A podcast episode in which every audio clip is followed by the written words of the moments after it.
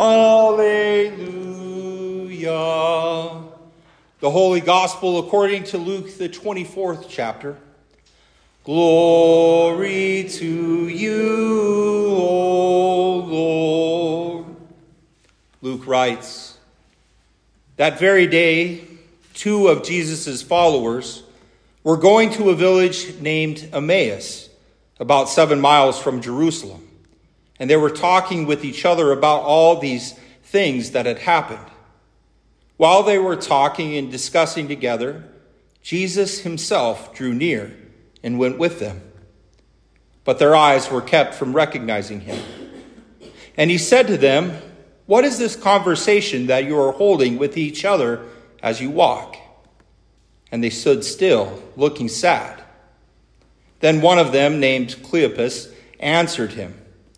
Are you the only visitor to Jerusalem who does not know the things that have happened there in these days? And he said to them, What things? And they said to him, Concerning Jesus of Nazareth, a man who was a prophet, mighty in deed and word before God and all the people, and how our chief priests and rulers delivered him up to be condemned to death and crucified him. But we had hoped that he was the one to redeem Israel. Yes, and besides all this, it is now the third day since these things happened. Moreover, some women of our company amazed us. They were at the tomb early in the morning. And when they did not find his body, they came back saying, that they had even seen a vision of angels who said that he was alive. Some of those who were with us went to the tomb and found it just as the women had said, but him they did not see. And he said to them, O foolish ones, and slow of heart to believe all that the prophets have spoken. Was it not necessary? That the Christ should suffer these things and enter into his glory. And beginning with Moses and all the prophets, he interpreted them in all of the scriptures the things concerning himself. So they drew near to the village to which they were going. He acted as if he were going further, but they urged him strongly, saying, Stay with us for it is towards evening, and the day is now far spent. So he went in to stay with them. When he was at table with them, he took the bread and blessed it and broke it, and he gave it to them. And their eyes were opened, and they recognized him, and he vanished from their sight. They said to each other, Did not our hearts burn within us while he talked to us on the road, while he opened to us the scriptures? And they rose that same hour and returned to Jerusalem. And they found the eleven and those who were with the gathered eh, with them and gathered together, saying, The Lord has risen indeed and has appeared to Simon. And then they told what had happened on the road and how he was known to them in the breaking of the bread. This is the gospel of our Lord. Praise to you, O Christ. Please be seated. In the name of Jesus, Amen. Well, dear saints, have you ever had a situation happen to you when something so devastating happened that it literally rendered you speechless. Your breath was taken away, your heart raced, your body was numb, and you didn't know what to do next, or even if you could do anything at all. It was a struggle to get through the day and maybe even a cause to lose hope, as if the wind had been taken out of your sails. Have you ever felt something like that? Perhaps it is because you have put high hopes in being cured of a sickness and it hasn't turned out the way that maybe you had expected. Or maybe even like these followers of Jesus, you were overcome with the death of a loved one. All of these things, they can consume us and bring on a loss of hope. Today we hear of two disciples consumed with the events of the last few days. And it's been an overwhelming week for them. From Jesus' triumphant entry into the city to his betrayal and his arrest, culminating in his crucifixion and his burial. All of this was, well, it was just too much. The disciples have had the wind taken out of their sails, and they are lost, they are confused, and they don't know what is to come. Now, some of the women, they had come, they had reported that angels had told them that he is not here, he is risen. But when Peter went and he had taken a look, all that he saw were the strips of linen lying there. So they regarded this as nonsense. So later that day, that day of the Lord's resurrection, these two followers of Jesus, well, they head back home to their village of Emmaus, about seven miles from Jerusalem. And as they walked and talked together, they were, well, they were filled with a mixture of sadness, of grief, of confusion, a loss of hope, trying to make sense of everything that had happened in these last few days. You see, they had had high hopes. Jesus, he was supposed to have been their Messiah. He was supposed to come and liberate Israel to free the people from oppression. But now, Jesus was gone. And as these disciples were preoccupied with all these thoughts, we're told that Jesus, he comes up and he walks beside them. Yet they're kept from recognizing him. I wonder why would Jesus do that? Why would Jesus delay revealing that he is alive to them? Why let them continue to suffer and think that all that they had hoped for, well, it's now gone. And when they asked Jesus, Don't you know what has been going on these last few days? Jesus acts like he doesn't know. And as he typically does, well, he asks his own question What things? About Jesus of Nazareth they replied. He was a prophet, powerful in word and deed before God and all the people. And the chief priests and our rulers, they handed him over to be sentenced to death, and they crucified him. But we, we had hoped that he was the one who was going to redeem Israel. Then Jesus, he says to the disciples, How foolish you are, and how slow of heart to believe all that the prophets have spoken. Did not Christ have to suffer these things and then enter into his glory? You see, Jesus wants the disciples to understand. Understand that all that has happened, well, it was prophesied. Jesus taught them. He taught them from the beginning with Moses and all the prophets how all of these events about himself were a fulfillment of the scriptures. and can you imagine being there on that road,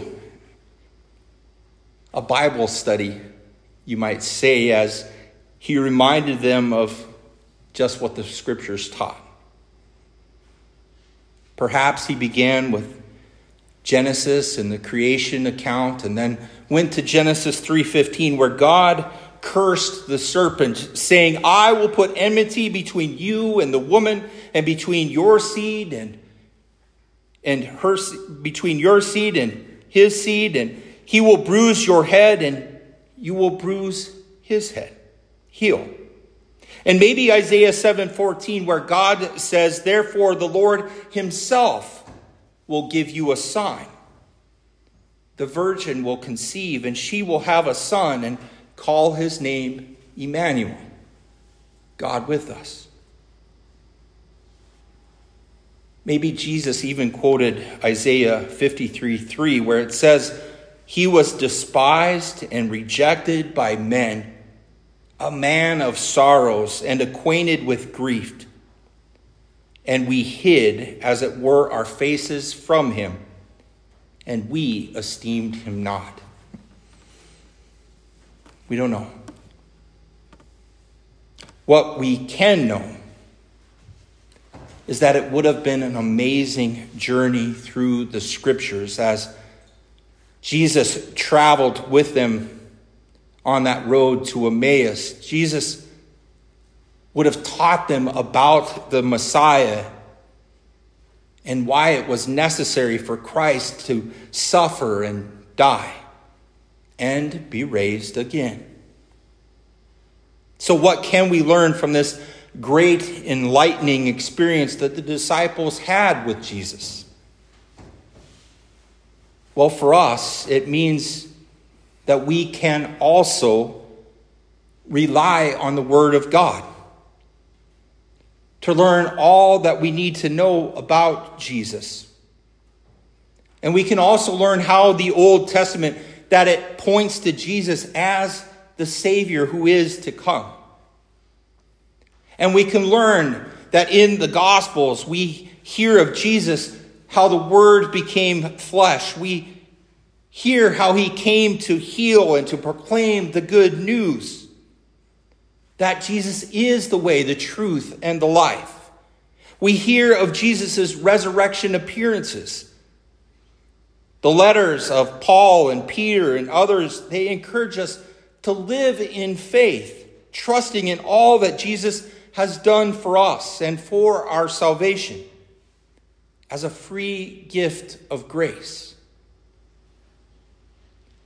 Jesus continues to reveal who he is through his truth that is in his word so that our hearts they burn within us as we learn more and more about Jesus and of his love and mercy that is for you.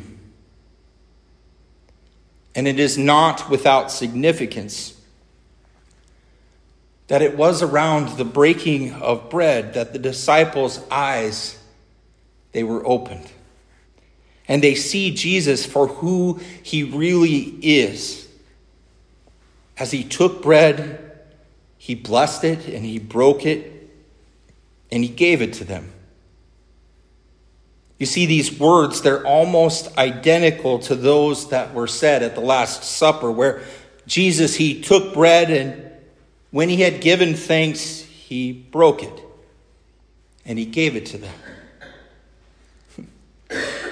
Dear saints, we will gather here at the table, at the altar for communion in a few minutes ourselves, and we will acknowledge this time when we can gather at the table and commune with the Lord Jesus, the host, and the meal itself.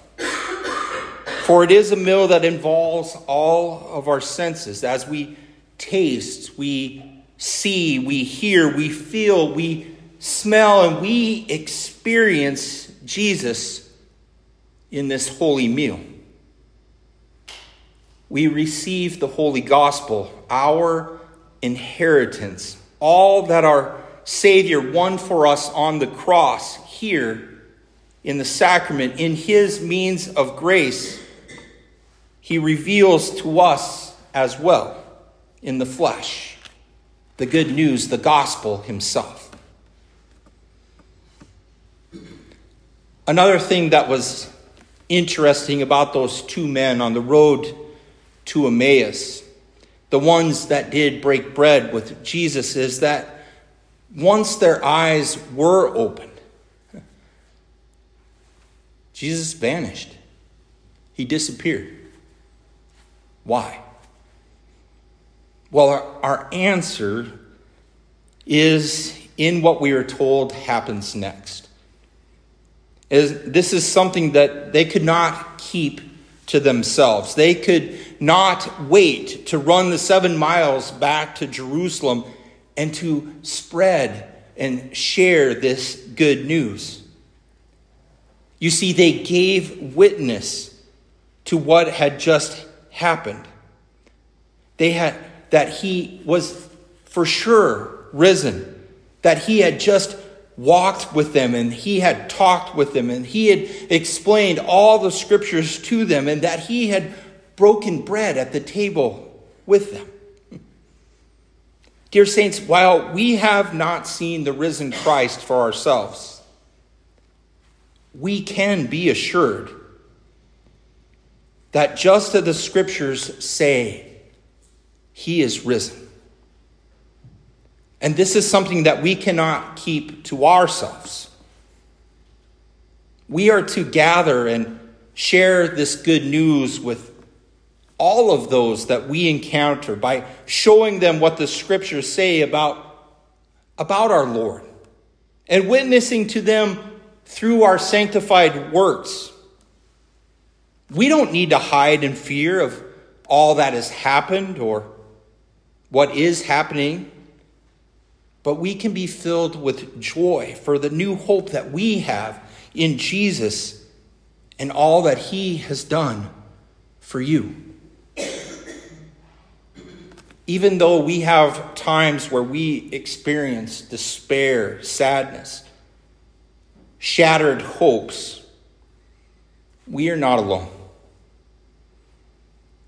Maybe Jesus is right there, walking beside you, and you haven't noticed him come alongside you. And he asks, Tell me what's troubling you. What things? Although we can't make sense of all that is going on, Jesus wants us to be in conversation with Him. For us to cast our burdens on Him in prayer with trust. Jesus, He is our living Lord who is committed to walk with us and help us to endure all things he tells us that nothing can separate us from his love. Listen to him in his word and draw comfort and strength from his word and from his sacrament as we walk and learn from Christ. May our hearts burn within us as we hear Jesus speak to us through the Spirit, through faith in the resurrected Jesus it enables us to truly see that the risen Lord is our hope when the wind has been taken out of our sails. Let's remember that we are not walking alone. The risen Jesus is walking there with us, seeing us through, and he is breaking bread with us. The good news himself, himself, our Lord, our Savior, and our hope. Now may the peace of God that surpasses all understanding, may it guard your hearts and your minds through Jesus Christ, our risen Lord. Amen.